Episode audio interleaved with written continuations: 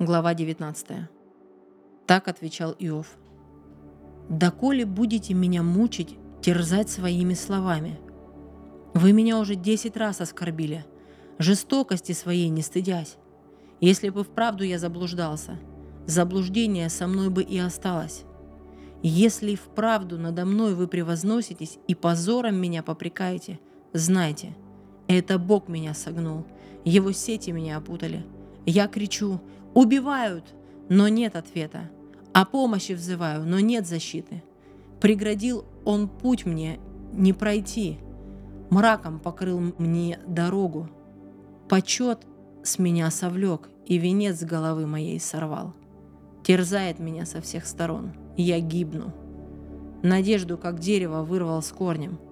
Воспылал он на меня гневом и к врагам своим причислил. Надвигаются его полчища на меня, пролагая себе дорогу. И шатер мой уже осаждают. Родных от меня удалил, и знакомые меня сторонятся, оставили меня. Кто был знаком и близок, забыли. Те, кого приютил в доме своем служанки, чужаком меня считают. Стал я для них посторонним. Зову слугу, а он не отвечает. Приходится его упрашивать. Отвратительно жене дыхание мое. Даже братьям я опротивил. Даже мальчишки меня презирают. Стоит мне появиться, дразнят. Стал я мерзок ближайшим друзьям.